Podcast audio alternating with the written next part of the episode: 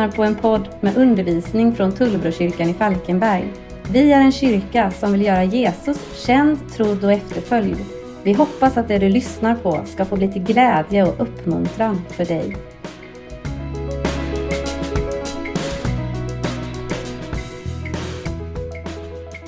Jag bläddrade igenom eh, lite tidningar på nätet. Och då fick jag syn på en artikel med följande rubrik som fångade mitt intresse. Det stod så här. Fem anledningar till att känna hopp inför 2021. Och det kanske var för att det här var dagarna innan nyårsafton som fick mig att liksom spetsa, eller på något sätt bara, wow, det här, det här är ju intressant. Vad har den här tidningen att förmedla till mig om anledningar till att känna hopp inför året som ligger framför? För jag tänker någonstans att vem av oss längtar inte efter lite hopp efter 2020? Efter snart ett år med covid-19.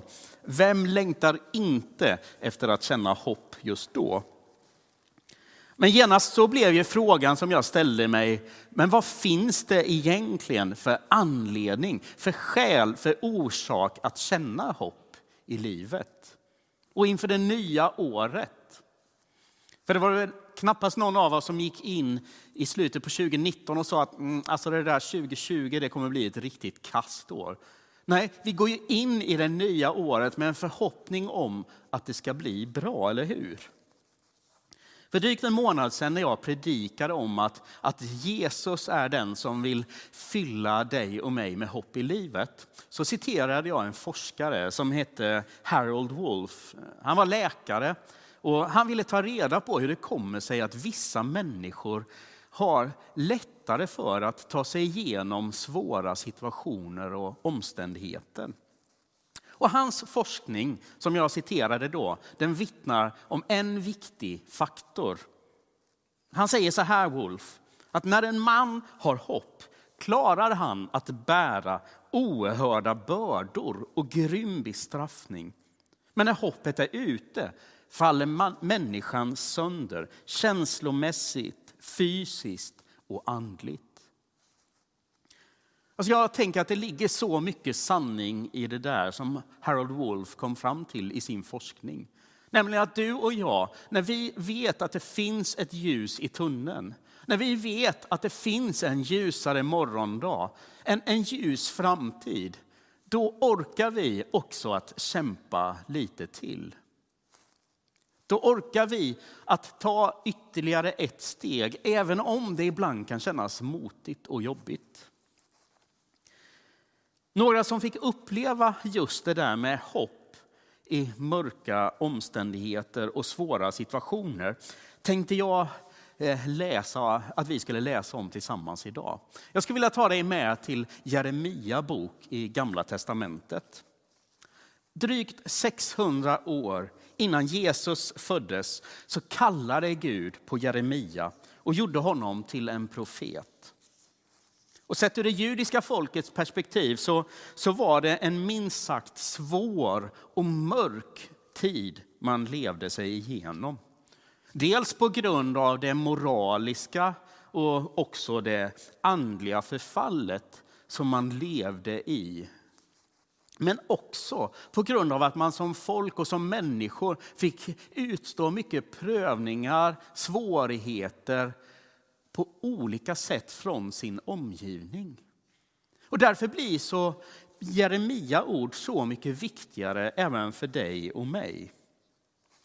Profeten Jeremia han såg det som sin uppgift att fånga folkets uppmärksamhet och också berätta för dem vad som höll på att hända om de inte fångade eller fick till sig vad Gud faktiskt höll på att göra.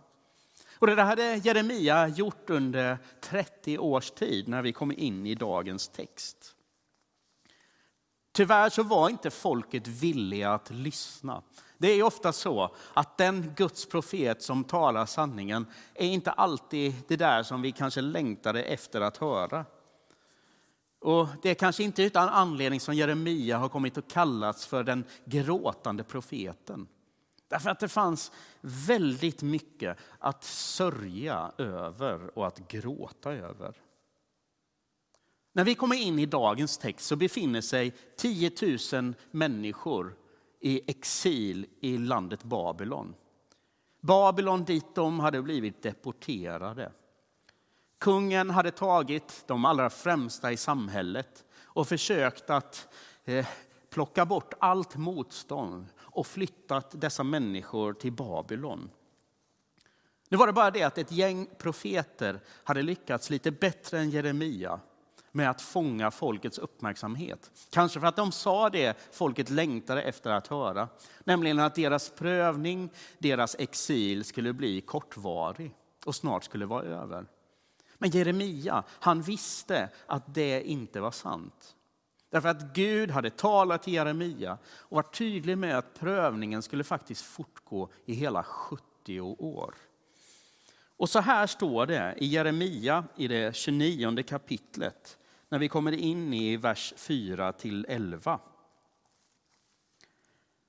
Så säger Herren Sebaot, Israels Gud, till alla de fångar som jag har låtit föra bort från Jerusalem till Babel.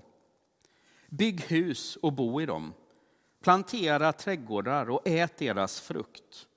Ta, era, ta er hustrur och föd söner och döttrar. Ta hustrur åt era söner och gift bort era döttrar så att de föder söner och döttrar. Föröka er där och bli inte färre. Och sök den stads bästa, dit jag har fört er i fångenskap, och be för den till Herren. När det går väl för den går det också väl för er. För så säger Herren Sebaot, Israels Gud. Låt er inte luras av de profeter som finns bland er, inte heller av era spåmän, och lyssna inte till de drömmare, drömmar som ni drömmer.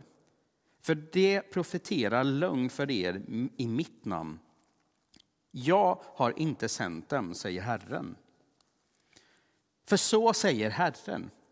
När 70 år har gått för Babel ska jag ta mig an er och uppfylla mitt löfte och föra er tillbaka till denna plats. Vers 11. Jag vet vilka tankar jag har för er, säger Herren, nämligen fridens tankar och inte ofärdens, för att ge er en framtid och ett hopp. Ni ska kalla på mig och komma och be till mig, och jag ska höra er. Ni ska söka mig och ni ska också finna mig om ni söker mig av hela ert hjärta. För jag ska låta er finna mig, säger Herren. Jag ska göra slut på er fångenskap och samla er från alla de folk och alla de orter dit jag har drivit bort er, säger Herren. Jag ska låta er komma tillbaka till den plats från vilken jag förde er bort som fångar. Alltså, speciellt de sista fyra verserna i det stycke vi läste tycker jag andas något fantastiskt. De, de sätter ord på ett av Bibelns många, många löften till dig och mig. Ett löfte som säger oss att Gud aldrig vänder sig bort ifrån oss eller glömmer oss. Alltså visst är det gott att påminna sig om det. Tvärtom så, så har han underbara planer för ditt och mitt liv. Han har en ljus framtid för oss.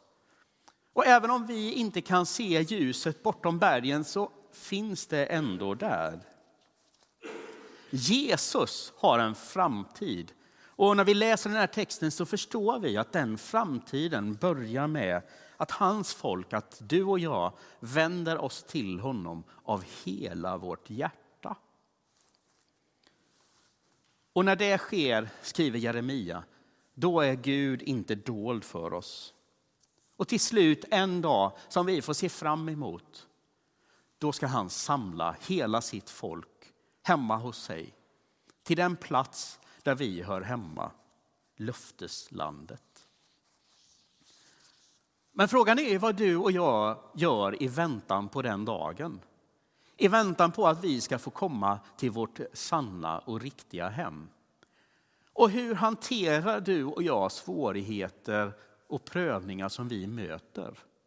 Hur ska vi ta oss an 2021? Ja, när vi läser i Jeremias text, i hans brev till dem som levde i exil, så får vi faktiskt ganska många vad ska vi säga, hintar om hur du och jag kan ta oss an och möta prövningar. Och det första, det läser vi om i vers 4-7. Där det handlar om att acceptera situationen. De falska profeterna hade tutat i folket att deras fångenskap snart skulle vara över. Att det inte skulle dröja särskilt länge förrän att de skulle få vända tillbaks hem till det de kom ifrån. Men Jeremia då, som hade lyssnat in Guds röst och tilltal, som levde så nära Gud så att han visste vad Gud faktiskt säger till sitt folk. Han visste att det skulle dröja 70 år. Och jag vet inte om du tänker på det, men när vi läser texten så, så säger faktiskt Gud till sitt folk att, att gift er och, och, och skaffa barn. Och låt dem sen gifta sig och skaffa sina barn. Alltså det är som att Gud vill förbereda sitt folk på att er väntan här kommer bli lång. Så ni har till och med tid att bilda familj och se era barn bilda familj. Ja, det fanns tid att plantera träd och skörda dess frukter. Alltså prövningen var inte över på nolltid. Och det som Gud på något sätt nästan säger till sitt folk, det är ju faktiskt acceptera situationen som den är. Men det är inte sagt att Gud inte har kontroll över den, men acceptera läget. För snart hundra år sedan så formulerade prästen och teologen Reinhold Niebuhr en bön som har kommit att kallas för sinnesrobönen som används inom bland annat AA-rörelsen. Och den koncisa liksom versionen av den där bönen lyder så här. Gud, ge mig sinnesro att acceptera det jag inte kan förändra. Mod att förändra det jag kan och förstånd att inse skillnaden. Jeremia ville hjälpa sitt folk att inse skillnaden. Han ville hjälpa sitt folk genom att förmedla Guds tilltal. Att just nu kan ni bara acceptera situationen sådan som den är. Och ibland tänker jag att det faktiskt är det bästa du och jag kan göra. Med det sagt så talar ju inte texten om att vi ska bli helt apatiska.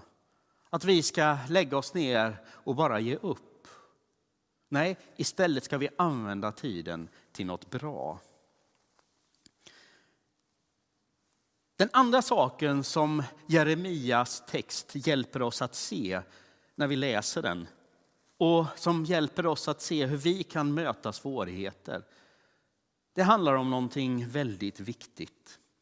Kyrkofadern Augustinus lär ha sagt att det finns två saker som dödar människans själ. Det ena det är uppgivenhet och det andra det är falska förhoppningar eller falskt hopp. Som människor så tenderar vi ganska ofta, tänker jag, att greppa de där halmstråna. De där kanske ibland då falska löftena som till en början verkar vara hoppingivande men som i slutändan leder oss in i förtvivlan. Det folket i texten behövde göra det var att vara varsamma med vad de tog in i sina liv. De behövde filtrera det de hörde och det de tog till sig från de där falska profeterna. I första Thessalonikerbrevet så skriver Paulus så här. Förakta inte profetior, men pröva allt. Behåll det goda och håll er borta från allt slags ont. Alltså det Jeremia här gör det är att han agerar som en Guds profet i mötet med andra profeter som var falska och som ledde folket vilse. Och det du och jag behöver göra likt mottagarna till Jeremia brev det är att hela tiden leva med ett slags inre filter. I skolan får vi lära oss om källkritik. Och jag tänker att det är precis det det handlar om någonstans. Att vi måste lära oss att urskilja både det vi hör och det vi läser. Är detta i linje med vad Guds ord säger till oss? Stämmer det här som den där personen nu påstår utifrån vad Bibeln berättar för oss? Vi behöver hela tiden pröva det vi hör, ser och också det vi tänker gentemot det som är Guds sanning. Även idag tänker jag att det finns många människor som, som har blivit något av profeter. Som vill influera oss som människor med sina sanningar. Sanningar som till en början låter väldigt bra och kan vara hoppingivande. Men som inte alltid är sanningen som den kommer till oss i Bibelns ord. Den tredje punkten, och som vi kan ta med oss ifrån dagens text, det handlar om att vi ibland har svårt att begripa eller förstå att Gud har kontroll. Att han har en plan och att han har en timing som du och jag kanske inte alltid riktigt förstår.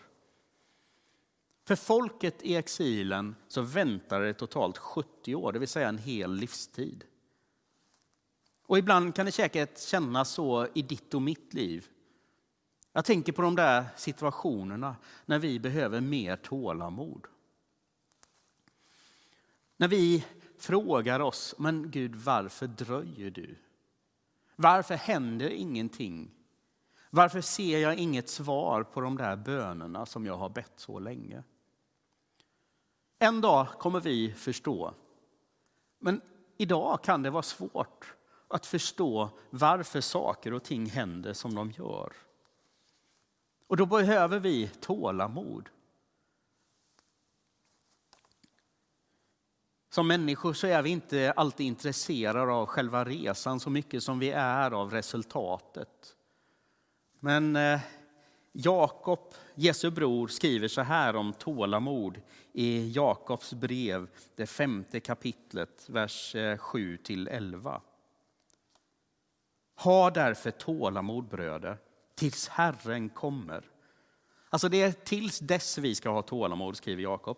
Se hur bonden tåligt väntar på jordens dyrbara skörd tills den fått höstregn och vårregn. Ha också ni tålamod och styrk era hjärtan, för Herrens ankomst är nära. Klaga inte på varandra bröder, så blir ni inte dömda. Domaren står för dörren. Bröder, ta profeterna som talar i Herrens namn till föredömen i att lida och vara tåliga. Vi kallar dem saliga som håller ut. Ni har hört om Jobs uthållighet och sett hur Herren till slut gjorde med honom. Herren är rik på kärlek och barmhärtighet. Jag vet inte hur det är med dig, men, men tålamod, det önskar jag att jag hade mer av i vissa situationer. Och det får vi be Guds helige ande om mer av. Andens frukt i våra liv. Den fjärde och sista grejen som dagens text påminner oss om. Det handlar om att du och jag i prövningen får sätta vårt hopp och lita på Gud. Det här blir som tydligast när vi läser i vers 11 och framåt. Och för inte mindre än 14 gånger, räkna gärna efter i din bibel sen, 14 gånger så talar här Gud i formen jag eller mig. Det är som att han vill stryka under för oss som läser det här brevet idag. Att det är honom vi får hoppas på. Det är honom vi får sätta vårt hopp på. Även om våra omständigheter är tuffa och svåra. Och Det här tänker jag verkligen är trösterika ord. För när vi befinner oss i vår egen exil, när vi kan uppleva det som att vi inte riktigt är på den platsen där vi hör hemma i livet. När vi möter olika prövningar, då får vi komma ihåg dessa ord om att Gud, han har en plan. Han har en ljus framtid för oss. Jag nämnde inledningsvis artikeln med rubriken Fem anledningar till att känna hopp inför 2021. Du kanske undrar vad jag läste och vad det gjorde med mig. Faktum är att det räckte för mig att skumma igenom den där texten, den där artikeln lite snabbt. Och ganska så snabbt så fylldes jag, inte med några jättehoppingivande känslor och tankar faktiskt. Visst fanns det en del positiva nyheter mellan raderna. Men det var ingenting som fick mig att känna hopp inför 2021. Jag lämnades med en ganska påtaglig känsla inombords. Ungefär, jaha, var det inte mer än så? Och jag kan känna en sorg inför människor som läser den artikeln och som sätter sitt hopp till det dagens profeter proklamerar som hoppingivande. När Bibeln i själva verket ger mycket mer av hopp in i våra liv. Därför att oavsett hur ditt liv ser ut just nu min vän, oavsett vad du går igenom, oavsett vad du möter för prövningar, för svårigheter, oavsett vad du känner i ditt inre, så hoppas jag att du ska kunna möta detta tillsammans med Jesus. För tillsammans med honom så har vi som människor all anledning, inte bara fem anledningar, utan all anledning att känna hopp inför 2021 och resten av våra liv. Genom sin heliga ande så vill han ge oss tålamod när vi möter prövningar. Vill han ge oss uthållighet när vi möter svårigheter. Därför att han har goda tankar för dig min vän. Han har en ljus framtid och ett hopp. Även om du just nu kanske inte upplever det.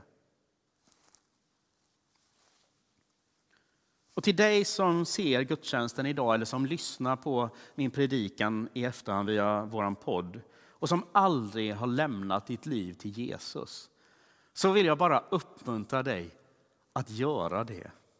Jag vill uppmuntra dig att bjuda in honom i ditt liv. Därför att det vi har läst om idag, det kan också få vara ord som får ge dig mening. Bibeln talar om att ett liv utan Jesus, det är ett liv här i världen utan Gud. Och motsatsen gäller, att ett liv tillsammans med Jesus, det är ett liv med mening, med hopp. Genom att Jesus gav sitt liv på korset så gjorde han det möjligt för dig och mig som människor att komma till Gud. Att leva i en relation med Gud. Och på grund av det Jesus gör så får du och jag också tillgång till ett hopp. Här och nu som är levande och ända in i evigheten. Om du vill veta mer om vad det innebär att bli en Jesu lärjunge, att bli en kristen, då får du jättegärna höra av dig till mig. Du kan skicka ett mejl på henrik eller dra iväg ett sms eller slå en signal. För jag vill gärna berätta mer om kristen tro för dig om du är intresserad. Om du vill veta mer om hur ett liv tillsammans med Jesus ger dig all anledning att känna hopp för 2021 och resten av ditt liv. Vi ber tillsammans. Herre, jag tackar dig för det vi har fått läsa om idag, Herre. Ord som vill skänka oss, Herre, hopp. Som vill påminna oss, Herre, om att det finns en ljus framtid, Herre.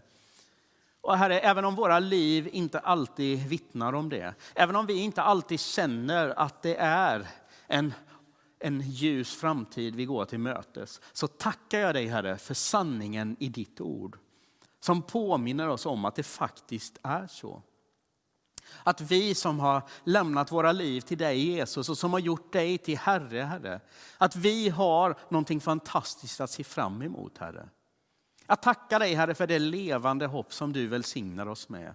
Och jag tackar dig Herre för att du inte överger oss och lämnar oss Herre. Tack. Och jag ber dig Herre, för den eller de som lyssnar på predikan i efterhand eller som följer just nu Herre och som aldrig har lämnat sitt liv till dig. Herre, jag vill be dig om att du Herre skulle låta din heliga ande föda tro. Herre, tro på dig, den levande guden. Jag ber så i Jesu Kristi namn. Amen.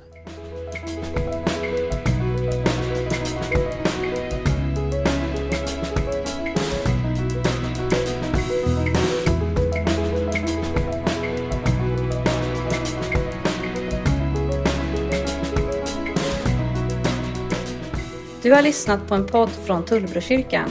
Du är alltid välkommen till våra gudstjänster på Halmstadvägen 5 i Falkenberg. Besök oss gärna på tullbrokyrkan.se för mer info eller sök på Tullbrokyrkan på sociala medier.